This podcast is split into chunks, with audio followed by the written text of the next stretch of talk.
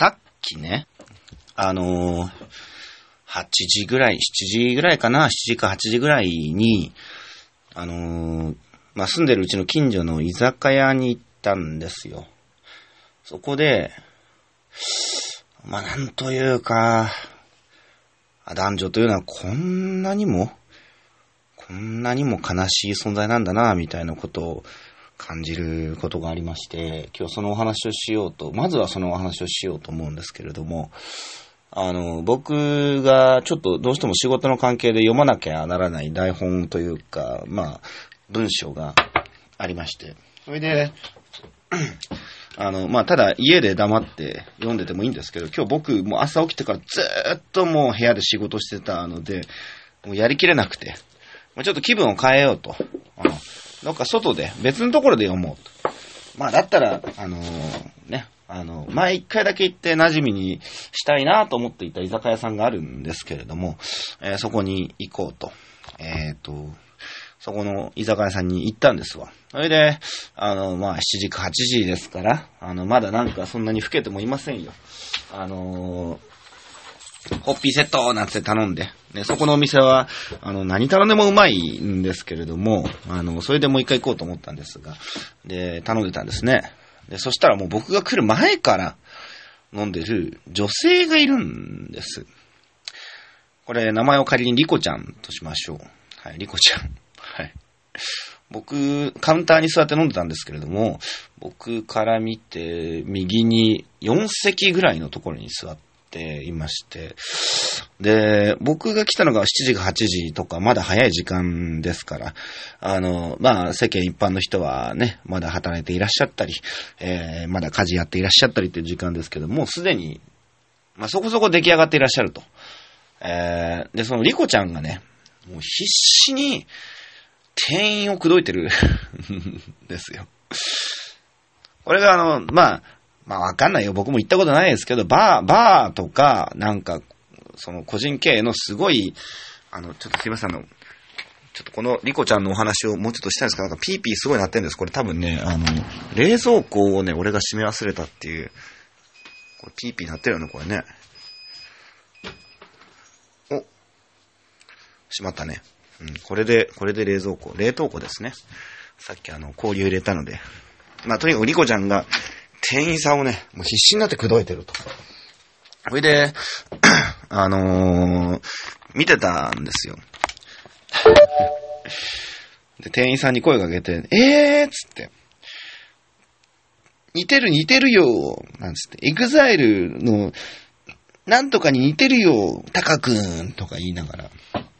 全力で口説いて。で、そのタカくん、これ店員さんの名前ですけど、タカくんの方も、まあなんか、えー、そうですか？とか、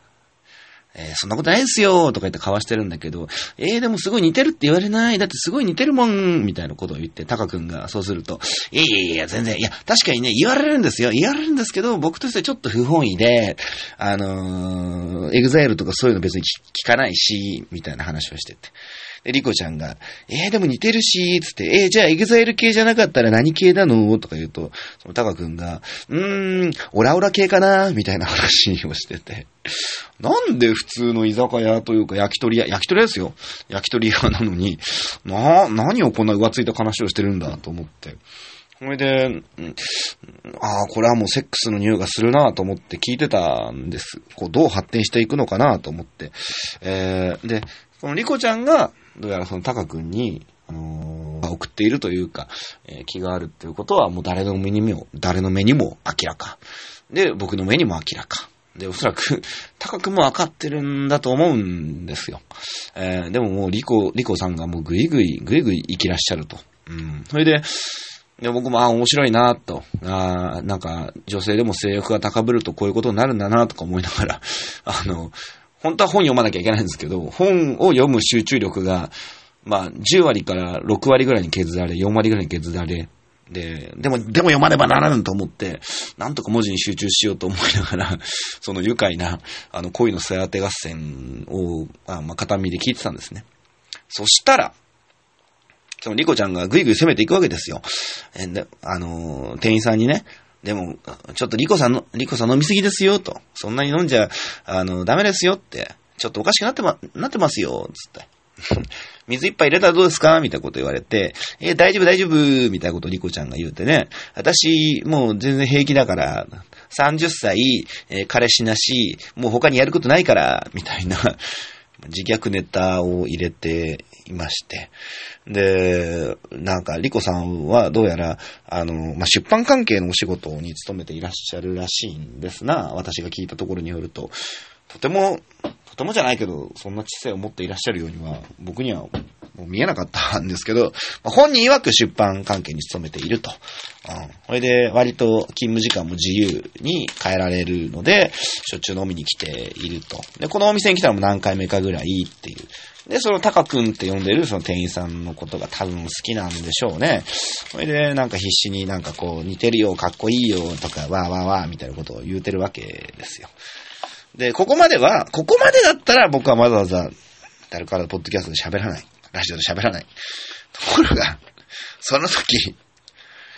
僕よりちょっと後に入ってきた、そして僕の右隣二つ目ぐらいに座ったお客さんが、ある脅威の行動、驚愕の行動に出るわけです。えー、それでは、えー、ジングルで入れ入れていきましょう。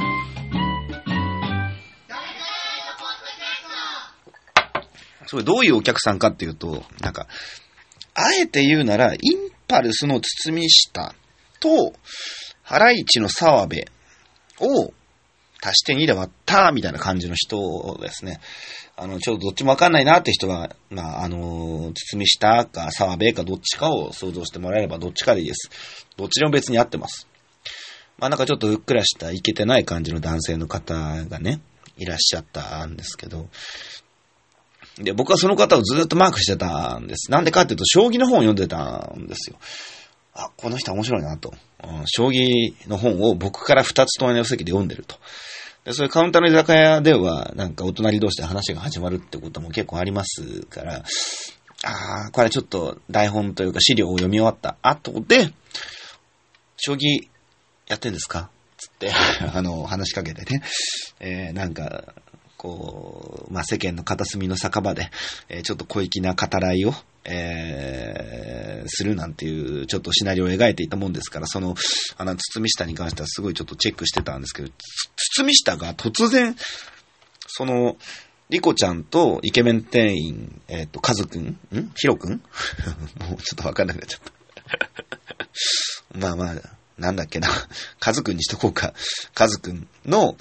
会話に割っていったんですな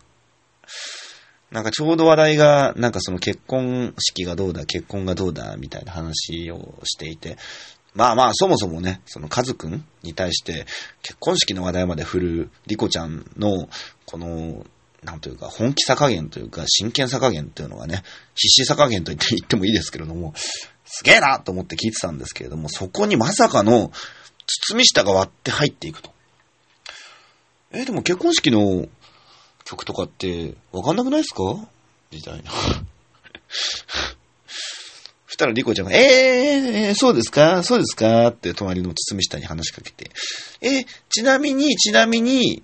みたいな話になっていくわけです。で、僕はすごいもう、活目して見てたんです。その包み下が、もう、すごいなんというか、けなげで、あの、その、あの、ベロベロに酔っ払ってる、酔っ払ってるリコちゃんっていう方は、まあ、割と美人なんですよ。まあ、中の上ぐらい。顔面偏差値で言ったら62点ぐらいは取れるような方で、で、まあまあまあ、そういう30でね、独身貴族でそろそろ寂しくなってきた、えー、私このままでいいのだろうかと思ってらっしゃるのかなという感じはするんだけれども、ただそこに包み下が話しかけていったっていう、この構図がやっぱり、まあ面白いじゃないですか。もう、どういう展開になるんだろうかってハラハラと見守っていて。それで、あの、結婚式の曲何を流したいかみたいな話題で盛り上がっていったわけですけれども、このね、その包み下が、いやでも結婚式ね、いろいろあるからわかんないじゃないですかみたいな感じの、ちょっといまいちな切り込みをした後に対する、リコちゃんの、この返す刀の切り付けがまたまあすごかったんですよね。あのこれもう、誰の目から見ても、堤下がリコちゃんにちょっと気気があるというとあれだけど、口説こうとしてるっていう感じじゃないですか。これ誤解だったら申し訳ないけど、もう明らかに堤下が、堤下目線からすると、あ、隣のこの綺麗な女性は、えーこのか可愛らしい女性は、えー独り身で相手を探しているんだと。で、俺は今ここに来て、えーなんかホッピー飲みながら、あの、将棋のね、試験飛車の指しか指し方について研究しているような暗い男だけれども、えー奇跡っていうのは神様が与えてくれるものだと。ああ、俺にもチャンスが来たんだ。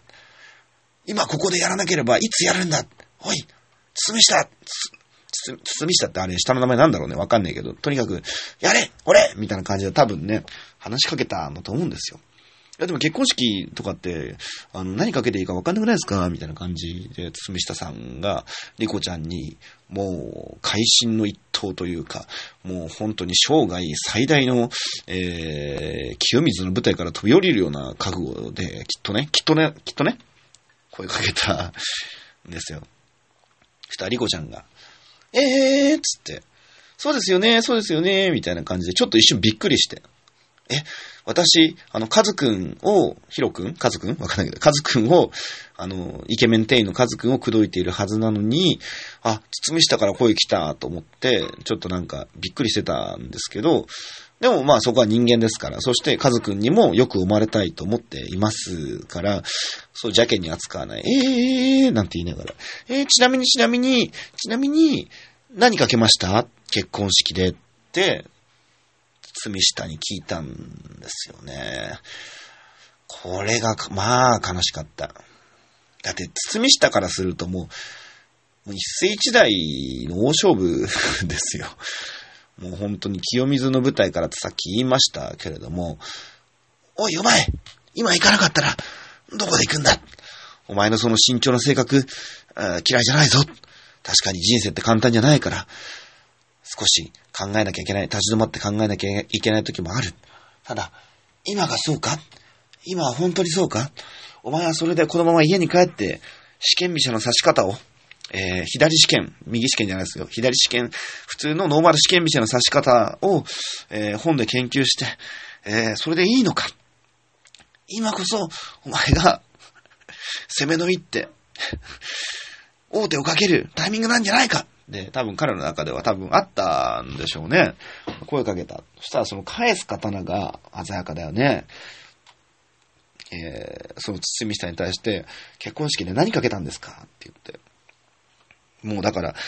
リコちゃんからすると、おめえ既婚者だろ、黙ってろと。うん。ただ、堤下は多分独身っていうか、はっきり言ったけど独身なんですけど、独身なんですよ。いや、違います、違います。あの、結婚してないですって言って、えー、意外？とかリコちゃんが言って、えー、意外えー、ちなみにいくつですか？とか言って。堤下が、ああ、僕、あの、今年で、あの、30になります。えー、マジで？信じらんない。え、私、同いじゃん、同いじゃん。え、し、あの、えー、1987年の何月生まれですか？とか言って、一応ね、リコちゃんも話は合わしているんだけれども。もうこれね、あの、堤下の努力と勇気は買いたいんだが、もう返す刀の一刀両断で、もう打ち死にしていることは分かっているのに、そこからしばらく彼は頑張るわけです。堤下は、なんとかしてリコちゃんのハートをキャッチしようと。それで、しばらくはまあやってるんですけども、ただ、堤下の話題が続かないと。割と早く終わってしまう。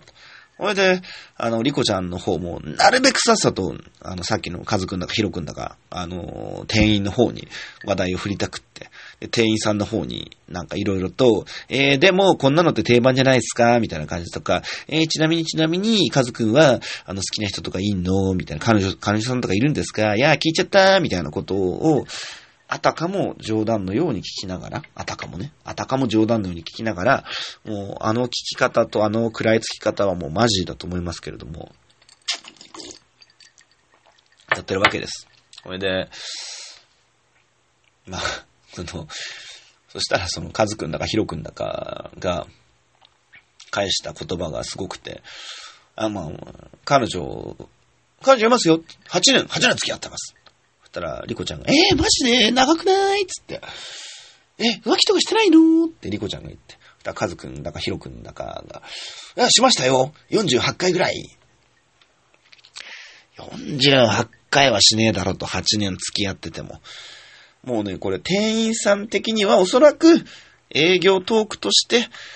まあなんかお客さんにワンチャン見せてやろうみたいな感じなんだろうと僕は推察するんです。いや、あの私、僕彼女がいるんでそういう話は結構ですみたいな話じゃなくて、彼女はいますから本気にしてもらっちゃ困ります。けれども、まあただ、あの、今まで浮気もしてきた男でありますっていうことを 言うことによって、なんかリコちゃんにワンチャン残してる感みたいなやつがすごかったんだね。うん、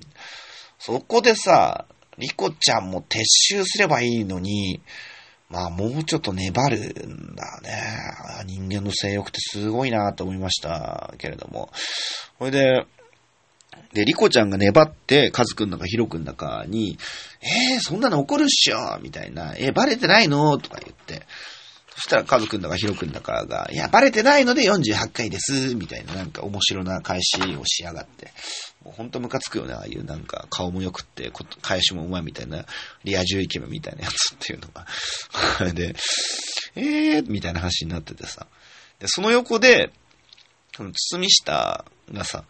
いちいち、相づちとか合いの手入れてんのがもう本当に悲しくって、しかも相、相づち合いの手って言ったってそんな入れらんないっすよ。えー、とか、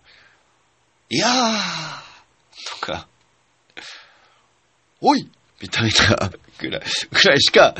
まあまあ、それぐらいしか手としては入らないんですけど、うん、もう本当に向こうの守りが固くって、こっちとして攻めの一手としては、おいぐらいしかなかったんだと 思うんですけども、堤下まだ果敢に攻めると。ほいで、僕はもう完全に堤下の味方になってるわけですよ。で、普通この辺りで堤下の気持ち漏れてきそうなもんだけれども、まだ堤下粘っていって、リコさんの仕事だとかなんだとか聞き出して、ね。まあそれによって、あ、リコさんがあの、出版関係に勤めていらっしゃる方だなっていうことが分かったりしたんですけど、堤下さんの方は、これ、あえて彼のプロ、なんだか、プライベートを守るためにちょっとぼかそうと思うんですけど、割といい仕事をしてらっしゃって、おそらく30代でそのお仕事で、あの、その時おっしゃってたような活躍のなさりぶりをしていたとしたら、年収、まあ、1000万は届いてないかもしんないけど、まあ近い。800万以上はいってるだろう、みたいな、えー、ぐらいのスペックをお持ちの堤下くん。しかし、リコちゃんは、一方リコちゃんは、その、リコちゃんはちなみに リコちゃんはちなみに、もう、あのー、仕事がつまらなくてしょうがないらしくって、もう仕事が終わるたんびに、こういう店に来ては、あのー、カウンターのあの、男の子と喋ってるっぽいような人なんです。あの、昨日だか一昨日だかゴールデン街にいたって言ってるし、なんか、あの、このお店に来るのも何回目からしいし、ええー、そういう一人身の女いるんだと思って僕はちょっとびっくりしましたけれども、まあ、リコちゃんの方からすればさ、あのまあ、有料物件ではあるわけですよ。あの、顔は包み下と澤部を足して2で割ったような顔だけれども、有料物件が目の前にいるにもかかわらず、そして堤下が結構全力でアプローチをかけているにもかかわらず、まあまあ断るんだよね、リコちゃんの方は。さらっさらっさ、スッ、スッ、スッってかわしていって。うん、それでタカ君なんかヒロ君なんか、の、方に話を持っていって、48回浮気をしているって公言をする。えー、つ、あ、タカ君だかヒロ君だかの方にまだまだ、えー、ぐいぐい行こうとしている、なんていうね、えー、地獄のような光景を 見ましたね。で、それで、なんか、まあ、彼女もいるって言ったから、まあ、ヒロ君だかタカ君だかがうまくかわしたのかなと思いきや、でも終わった、終わった、お店終わったら飲みに行こうよ、みたいなことまで話に出てましたので、あのー、まあなんか、リコちゃんは結構真剣に多分タカ君だかヒロ君だかのことが好きっぽいなという感じもするし、で、その店員のタカ君だかヒロ君だかのイケメンの方は、あの、まあまあまあお客さんだし、ありがたいし、で、また来てほしいしっていう水商売的なね、あの、焼き鳥屋でそんな能力発揮する必要あるのかって僕は思いましたけれども、おそらく、まあそういう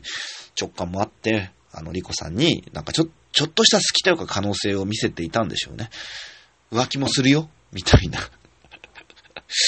なんか浮気もするよっていう男に惹かれていく女ってどうなのかなっって思いますけど、まあ、現実問題いますからね、一定数。むしろ浮気をするような男の方がいいみたいな、なんか特殊なメンタリティを持った女性もいらっしゃいますし、あの、まあ、それ自体は、タカ君、ヒロ君の、ね、あの、頑張りというか、メンタリティに対する、あの、努力なんだなと思って、いいんですけれども。ただまあ、哀れなのは隣にいる堤下だよね。結構さ、なんか、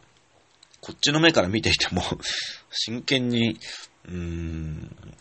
もう本当に、今だっていうタイミングで声をかけて、その後もしばらく頑張って粘って話題に食い込もうとしていて、ただ、僕も割とね、あの、クラス内カーストで言えば、堤下くん側だったのでわかりますけれども、へーとか、おーおーおーとか、おいおいぐらいの感じでしか会話に参加できないようなカーストというか階級にいる。あの、僕はもう本当に文学作品を読みまくってクラスから浮くっていうパターンと、あと、先生を殴りまくってクラスから浮くっていうパターンと、あの、二つのパターンでクラスから浮いてたので、あの、どっちの時期にも、あの、あの、交互に来るんですけど、あの、あの、なんか、教師に牙を向いてクラスから浮くっていうパターンと、あの、自分に閉じこもって文学作品を読み、ふけ、クラスから浮くってパターンと、そしてもう一度教師に牙を向いて、あの、クラスからグッとパターンと交互に来るんですけど、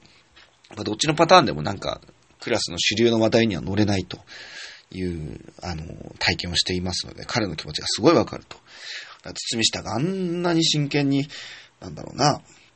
うん、今日だって言って、今、僕がここで、このリコさんと隣になったことには何かきっと意味があるはずだ。今、ここで勇気を出さなかったら、一体いつ出せるって言うんだ。そして僕はずっと欲しいと思っていたじゃないか。心から愛せる人を、もしかしたら、このリコさんは僕の心から愛する人かもしれない。だったら、ダメでも構わない。だったら、ダメでもいいじゃないか。一度声をかけるだけだったら、傷にはならない。かけるんだ。堤下かけるんだ。堤下声を声を声をって言った結果、声をかけたんじゃないかなと思うんだけれども、まあまあまあまあ、そんな具合で、あの、しかし、リコちゃんは48回浮気をしていると公言する、高高広高の方に傾いていくっていうね、本当にこの世の辛い現実を味わっていたんですけれども、皆さんいかがお過ごしでしたでしょうか？あの、先週ぐらいに復活して、もうしばらくやらねえだろうと思ってた方が大半だと思うんですけれども、あの、ダルカードポッドキャスト、ちょっと復活してきました。まあ今日はたまたま、飲みに行ってこういう面白いというか、もうぜひね、なんか誰かに話したくてしょうがないと、えー、みんなに言いたいみたいな話があったので、これね、エチュードの題材としてやるとね、多分超面白い題材ですよ。その、カウンターに座ってるリコちゃんは、店員のヒロ君を口説きたいと。ヒロ君だかカズ君だかを口説きたいと。でカズ君だかヒロ君だかはお客さんに気持ちよく飲んでもらってまた来てほしいというだけ。で、その隣にいる堤下が、なんとかリコちゃんを口説きたい。でもリコちゃんは堤下じゃない。ヒロ君だかカズ君だっていう風に考えていらっしゃるっていう、この構造をね、一応でやると多分ね、相当面白いと思うんですけれども、そんなことも考えながら、うん、ああ、なんか、僕は資料と台本読まなきゃいけないのに 右側のこの、あの、おそらく、まあ、8割ぐらいが下半身に引っ張られているこの話題に、ね、ついていっちゃう自分っていうのを、なん、なんというか、あまあ、しょうがないなと思いますよ。こんだけ面白かったからね。うん、で、誰からのポッドキャスト復活しまして。で、復活したけど、特に、あの、別に今、今現時点で、あの、劇団活動やってるわけじゃないので、あ、ただね、あのー、若手募集のオーディションをやってきました。その話ちょっとこの後しようと思うんですけれども、あの、ラジオ復活を祝って、あの、ジングルをたくさん作ったので、あの、今日全部紹介しようと思います。今まで使ったジングルこれですね。もうすごいお馴染み。が今までつく使ってたあのジングルで、もう2年ぐらい使ってるんですか、なんですけれども、あのー新たに、新規一点、装いも新たに、っていうことで、あの、用意しました。で、今のがジングル1だとすると、ジングル6まであるので、とりあえずジングル2を流したら、若手募集オーディションというかワークショップの様子をお話ししようかなと思います。それではジングルにお聞きください。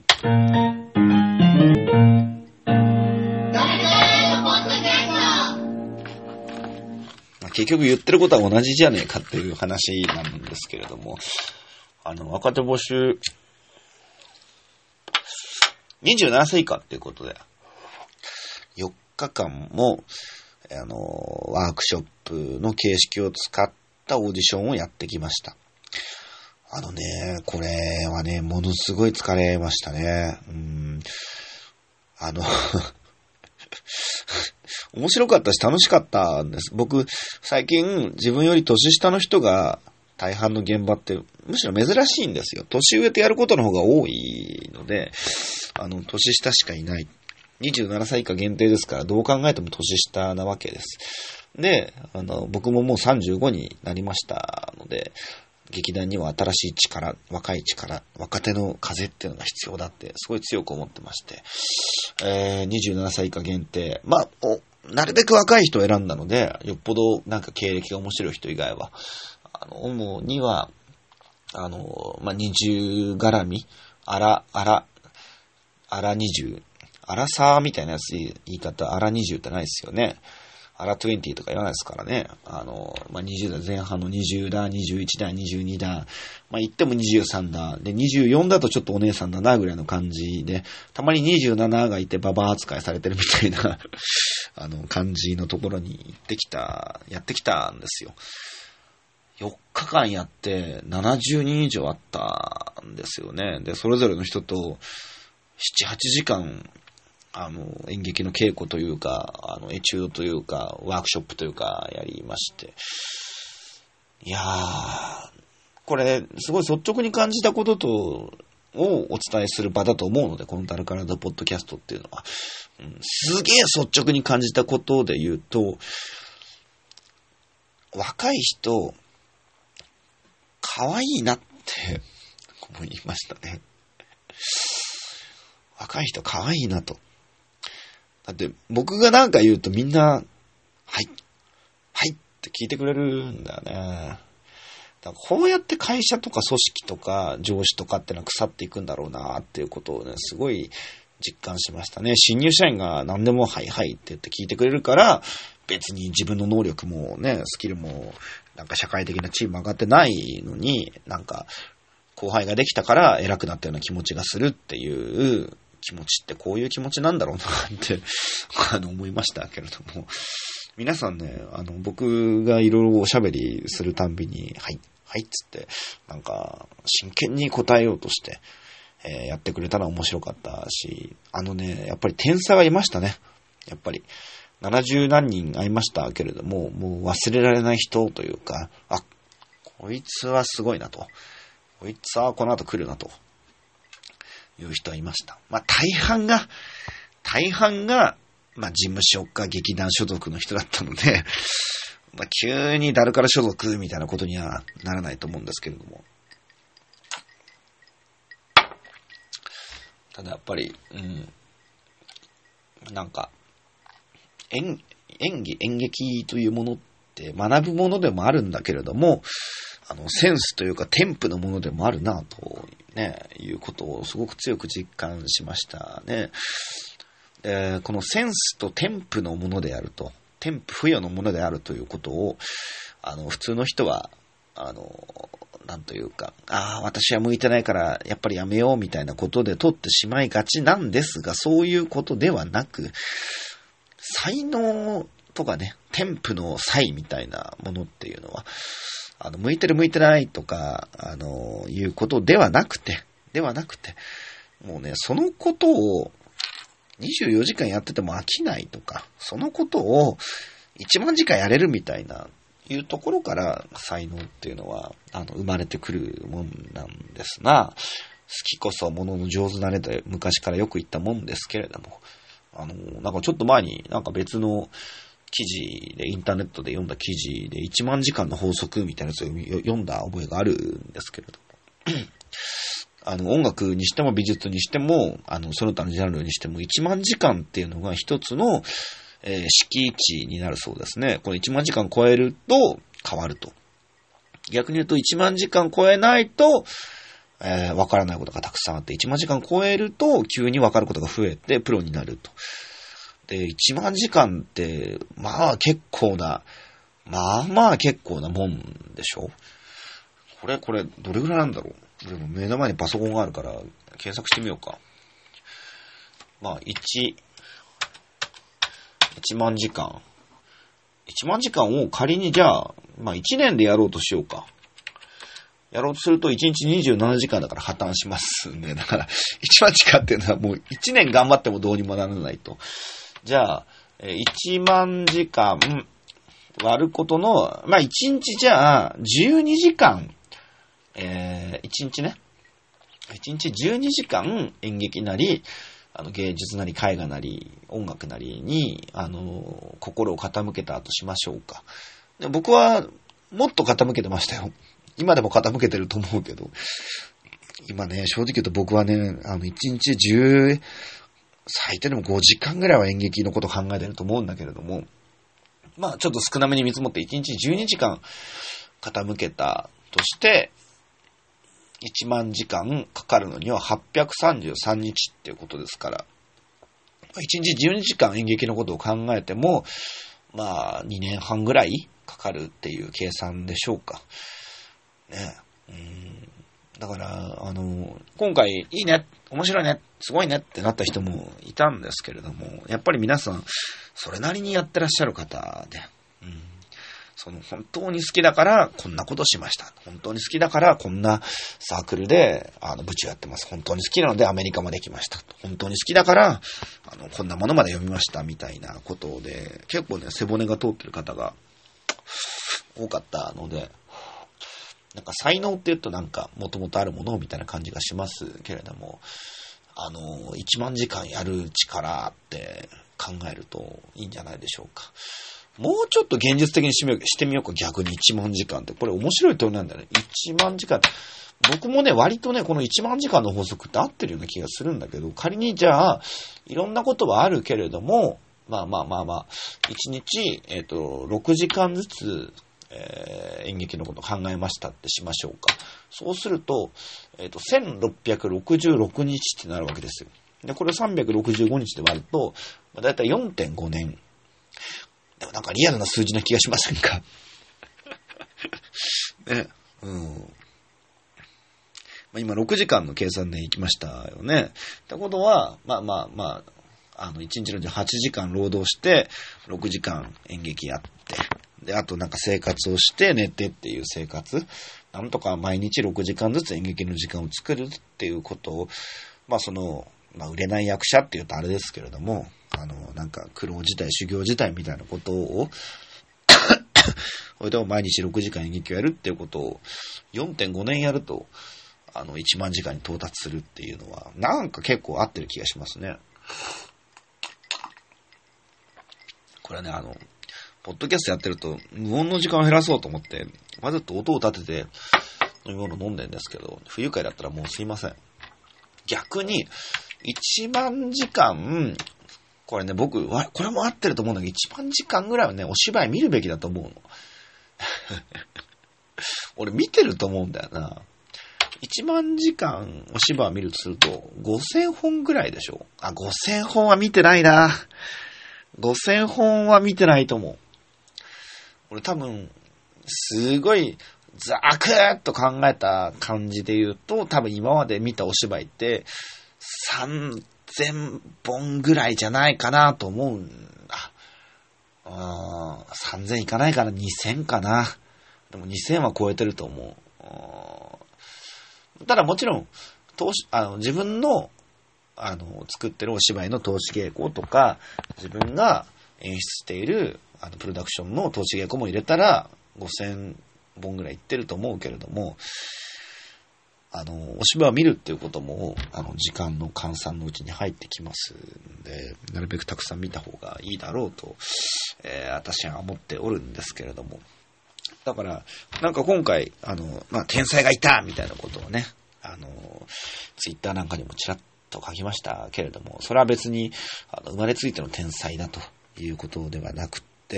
あの、まあ、おのおのの頑張りで、うん、おのおのそれぞれのフィールドで何がしか積み上げてきた方が、あ、やっぱり目に留まるんだなと。ああの、プロフィールに書いてある、あの、実績、実歴というものは、やっぱり、すごいんだなと。ああの、別にプロフィールだから漏れって言ってるわけでは全然なくって、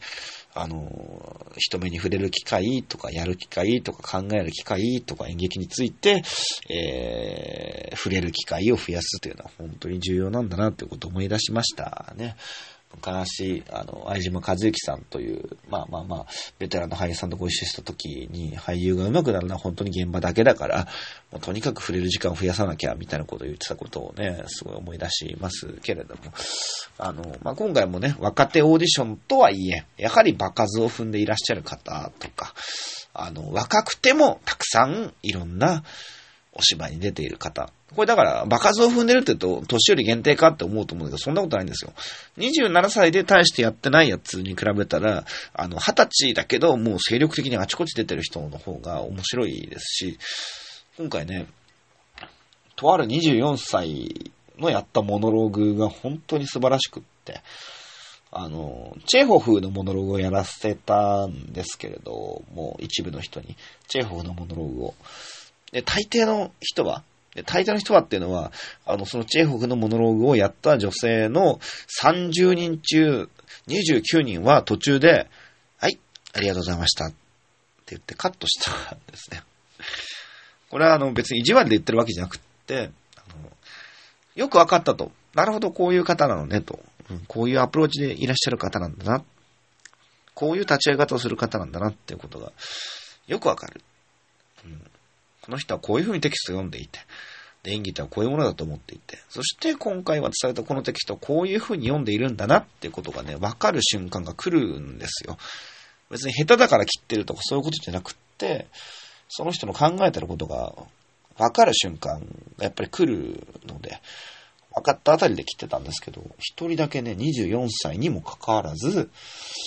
あのー、最後まで もう、聞いていたい。もっと聞きたいっていうだけの理由で、えー、なんていうのかな、あの、モノログを聞かせてもらった人がいましたけれども、でもその方もやっぱり経歴を見させてもらったら、本当にもう多種多様な、えー、お芝居というか劇団にあの出演し続けていらっしゃったので、まあ、無べなるかなとか、無べなるかなという感じがしました。じゃあ、あの、ジングルせっかくね、6つも作ったんで、もう一つ言ってみましょうか。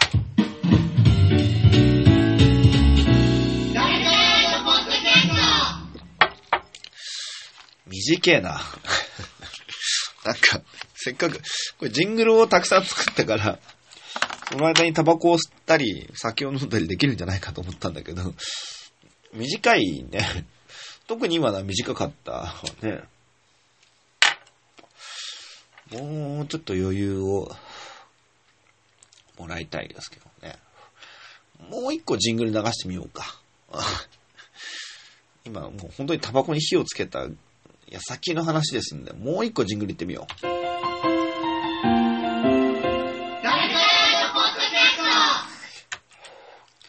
どうこのニュースっぽい感じ。ね。しかし言ってることは今までと大して変わんないっていう。んでね、あの、なんか、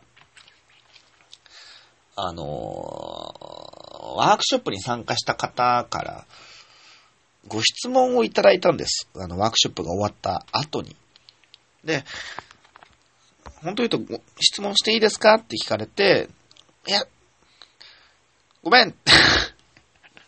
て言いそうになったんだけど、あのー、まあまあ、そういうやる気のあるというか熱意のある方には答えたいなと思って、かといって、あの、ワークショップ終わった後にメールで来てさ、それに僕がメールでさ、2時間かけて返事を書くとかっていうのはもうなんか、無意味の極みみたいなものじゃないですか。さすがにそこまで僕は自分の知識を、なんというか、安売り投げ売りしようとは思ってないぞと思って、あの、ダルカラドポッドキャストのラジオに送ってくれっていうことを、あの、お願いしたら、あの、その方から、あの、ご質問がいろいろ来たんですね。ワークショップに参加してみての、えーご質問が来たんです。それで、あの、これも、まあ、真面目な方なんでしょうな。あの、文字数で言ったら多分ね、4000文字ぐらいのすげえ長いいろんな質問が来たんですけど、全部はちょっと答えられないので、答えて面白いと、面白そうなところだけお答えしようと思うんです。えー、じゃあ一つずつ行きましょうか。えー、1番目。エチュードの時に役者のどんな能力を見ていますか？エチュードの時に役者のどんな能力を見ていますか？これすっごいもうわかりやすくって、あのー 答えですけれども、役者そのものを見ているんですね。あの、演技をしているように見えて、演技をしていない役者を見ているし、まあまあ、細かく言えば、その対応力とか発想力とか、あの、見てはいるんですけれども、なんかその人柄とか、その人が持ってる個性みたいなものが、あの、浮き出てくるように、あの、僕のワークショップのエチュードは組み立てられているので、あの、エチュードが上手い人が有利なわけではないんですね、これ。うん、逆に言うと、エチュードが上手い人は、エチュードが上手い人だなっていう風に見えてくるから、うん、なるほどっていう、なんか、感じになってしまっており、だからエチュードの時に何を見てるのかっていうと、もちろん、なんか声とか体とかももちろん見てますけれども、どういう人なのかっていうことを、役者の底の底を見ているっていうのがすごい正しいお答えな気がします。そして、あの、エチュードに限らず、あの、あらゆるお芝居でもそうですけれども、まあ、セリフをね、二言三言言った瞬間に、大体その俳優が、どういう人間で、どういう、えー人、生を送ってきて、まあ言っていいと思うけど、人生を送ってきてどういう、えーお芝居が好きなのかっていうのは滲み出てくるものですから、具体的に指摘しろ、指摘しろって言われたら指摘できないですけれども、あの、でも、あ、こういうタイプの人ねっていうことは滲み出てきますので、でエチュードだととりわけ、その、言葉がない分、セリフがない分、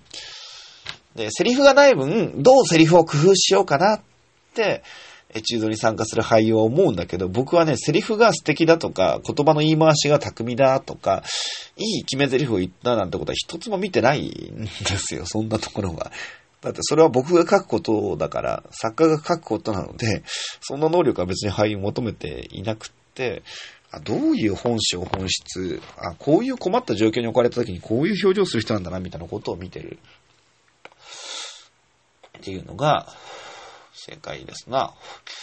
えー次。相手の言葉に反射で返してしまうと言葉が軽く軽くなってしまうのですが、これはあまり良くない傾向ですか？そもそも軽くなるのは返しになっていないということですか？相手の言葉に反射で返してしまうということは、言葉が軽くなってしまう原因でしょうか？っていうふうにお書きになっているわけですけれども、あのーその通りだと思います。はい。これ、すごく言葉を適切に選ばないといけないんだけれども、きちんと正しく反射したら言葉は重たくなります。きちんと正しく反射したら言葉は重たくなります。何も考えずにその人物として正しく反射だけで、いや、それはないよとかでもいいですし、好きだよでもいいですし、あの、言ったら、あの、言葉は重たくなるはずです。ただ、なんか、常になんか脳みそがぐるぐる回ってる状態で、どう言うかな、ああ言うかな、これが正しいかな、とか、あの、私は今こう見えているのかな、お客さんから見るとこうだろうな、あ、立ち位置が、ちょっとこの関係だと、あの、縦で被ってて見えないな、みたいなことを考えながら喋ってると、そりゃ軽くなりますよね。で、演出家っていうのは、その立ち位置とか見え方を作るプロですから、俳優にそんなこと求めてないんですよ。なんかワークショップやってても、なんかその、見え方、立ち位置、あ、ここでいいですか？みたいなこと聞いてくるバカがたまにいるんだけど、バカって言っちゃうね。ただね、そんなことはね、俳優考えなくていいと思う。それを考えるのが演出家だから。あなたはどう見えてますよっていうことを、なんかレポートするために俳優、演出家いるのであって、あの、そこはやらなくていいと思います。ただ言葉に真実を持たせるとか、ただ言葉に強さを持たせるために俳優はいるんだって、あの、余計なことは考えなくていいし、このご質問にもう一回お答えするとすると、本当にただ反射で返したとしたら、それこそ、あの、まあ、このラジオの聞いてるリスナーの方全員、全員該当しますけども、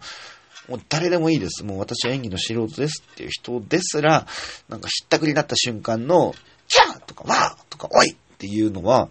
多分ね、すごくね、軽くない重たい一言ですし、あるいは、あの、まあ、もうちょっとシリアスな重たい設定、あの、静かな設定で考えるならば、お母さんなりお父さんなりね、あなたの愛している肉親から、私、嫁、半年って言われたって言われた時に、そうなんだっていう、例えばそうなんだでいいですよ、言葉はもう別に。言葉の字面が何なのかってことは大した問題じゃないので。そうなんだっていうこの一言には、重たさが絶対あるので、あの、この、言葉が軽くなってしまうっていうのは、演劇用語で言うと、あの、腹から、あの、言葉を言ってないと。頭でセリフを言っちゃってるっていう状態だと思いますが、よくなんか、ちょっと古めの劇団では、あの、セリフっていうのは喉とか頭とか口で言うもんじゃないと。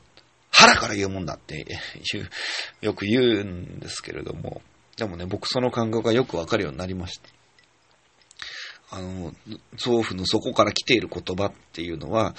あの、違うんですな。うんもちろん、それも神経学とか解剖学的に言えば脳の命令で言ってるんだろうって、なんか理系の人とか思いがちですけれども、この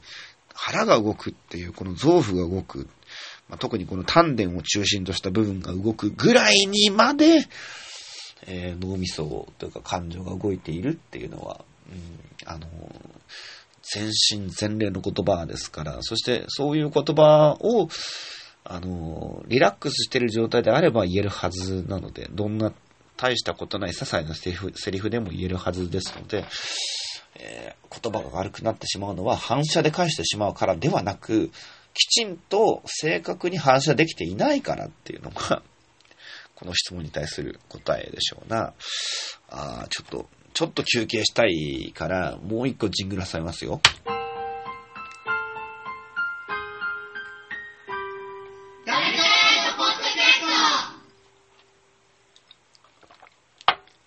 あと二つぐらい、なんかもう質問がね、なんか20個ぐらい来て、この人から。あの、多すぎだろうと思ったんだけど、あの、20個人から、ね、人に聞くときに20個聞くなよって 思いませんか？普通。何が一番聞きたいのか分かんなくなっちゃうしね。一番聞きたいことはこれです。あとはついでです。だったら分かるけども。まあ、いっぱいあるのでよくわかんないので、僕が答えたいやつだけ、あの、二つぐらい答えようと思うんですけれども、えー一つ目、えー発想の突飛さや、えー話題の深刻さ。これあの、エチュードのことですね。エチュードで設定された状況の深刻さ。というものより、意志の強さやエネルギー、これ俳優が出している、その役として、その人物としての意志の強さやエネルギーの方が評価されますか？当たり前だろ、バカ野郎がっていう、本当にもうこんな質問すること自体がくだらないですよね。だって、発想のトピさ、話題の深刻さ。これはもう演出家が考えることですし、作家が考えることなので、俳優は面白い話を考えるあの仕事じゃないので、世の中にいますけどね、作家が書けないので、あの、俳優にエチュードをやらせて、お芝居書かせるっていう、あ書かせるじゃないね。お芝居書くっていう劇団もいますけど、うちはそうではないし、大抵の場所ではそうではないので、発想の突飛さや話題の深刻さなんて全く考える必要はないです。ただし、俳優にしかできないことっていうことは、これワークショップでも言った気がするんだけれども、あって、あ、あの人は本気だなとか、あ、あの人が出している力、エネルギー、素敵だなっていうことは、これはね、俳優にしかできないんです。僕ら作家が一生懸命わーわーわーわーもの、なんか文章をさ、今日も書いたけど、机の上で書いたって、それはもう文字のことでしかないんですが、それを、あの、舞台上で俳優が言う時のエネルギーとか意志の強さがきちんとあれば、あれば本当のことになってくると。あれば本当になるんだけど、ないと寒いんだよ。だから下手っぴがやると寒くなるんだけど、だからね、本当に俳優にしかできない仕事があるんです。書かれた言葉だけれども、私のことのように言うとか、本当のことのように言うとか、本当だと信じて言うとか、本当っぽい言い方をするみたいな、俳優の技術があるわけで、発想の突飛さや話題の深刻さなんていうものはね、全く、全く求める必要はないと思います。ちょっとタバコも一本吸いますんで、せっかくね、あのージングルなんか6個作ったんで、最後の1個、あの流してタバコを火つけようと思います。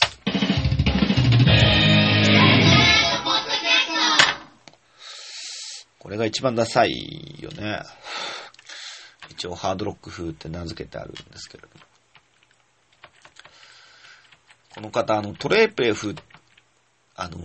モノローグの課題でトレープレフという、あの、チェーホフのカモメの登場人物のトレープレフっていう人のセリフがあったんですけれども、そのトレープレフのセリフの内容に関する質問で、1、2、3、4、5、6、7、8、9、10、11、12、10、13個。プラス14個かな。質問が書いてあるんです。こうでしょうか、こうでしょうか、こうでしょうかって言って。あの、すっごい端的に言うと、あの、14個も、あの、質問がある、あの、人物のセリフを言うなと。だって絶対トレープレフをやれって言ってたわけじゃなくて、選択テキストが A から H ぐらいに、まあまあ選択肢としては8個ぐらいあった中でトレープレフがあっ2時ですた、あ、2時ですね。はい。あったんだから、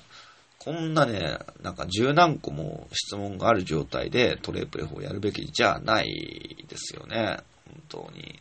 だからもう、こんだけ質問があるんだったら、まずトレープレフをやるなむしろ疑問がゼロですって、まあゼロは無理か。ゼロは無理だとしても、十何個も質問があるセリフを言っちゃいけないよね。俳優にとってはそれは大事なことだと思いますよ。本当に。なんか疑問を、うん、ゼロにすることは大事です。この間、市原三世でご一緒した上本純舞くんっていう、あの、花組芝居の先輩とね、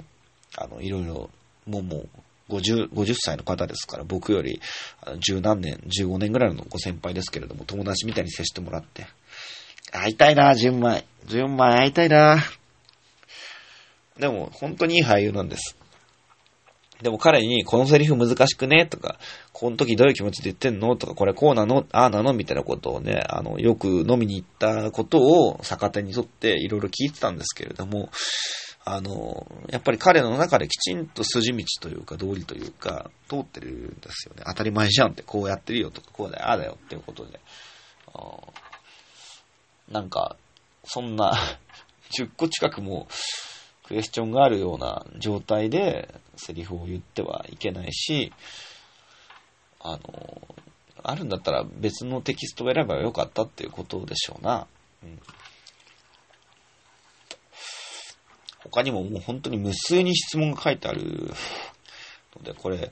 あの、ラジオでご紹介するには、あの、話題が広がるからいい、あの、メールではあるし、この方自身のね、あの、真剣さっていうこと自体は僕はすごい評価しますけれども、ただ、一点僕から苦言を呈するとするならば、あの、質問を絞り込む。何が一番聞きたいのかっていうことを、何が一番の問題なのかっていうことを明確にするっていう能力を持たないと、この人はダメでしょうな。僕はね、これ、こういう質問が来たから言ってるわけじゃなくって、割と他の現場でもたまに言ったりするんです。適切な質問を立ててくださいっていう風に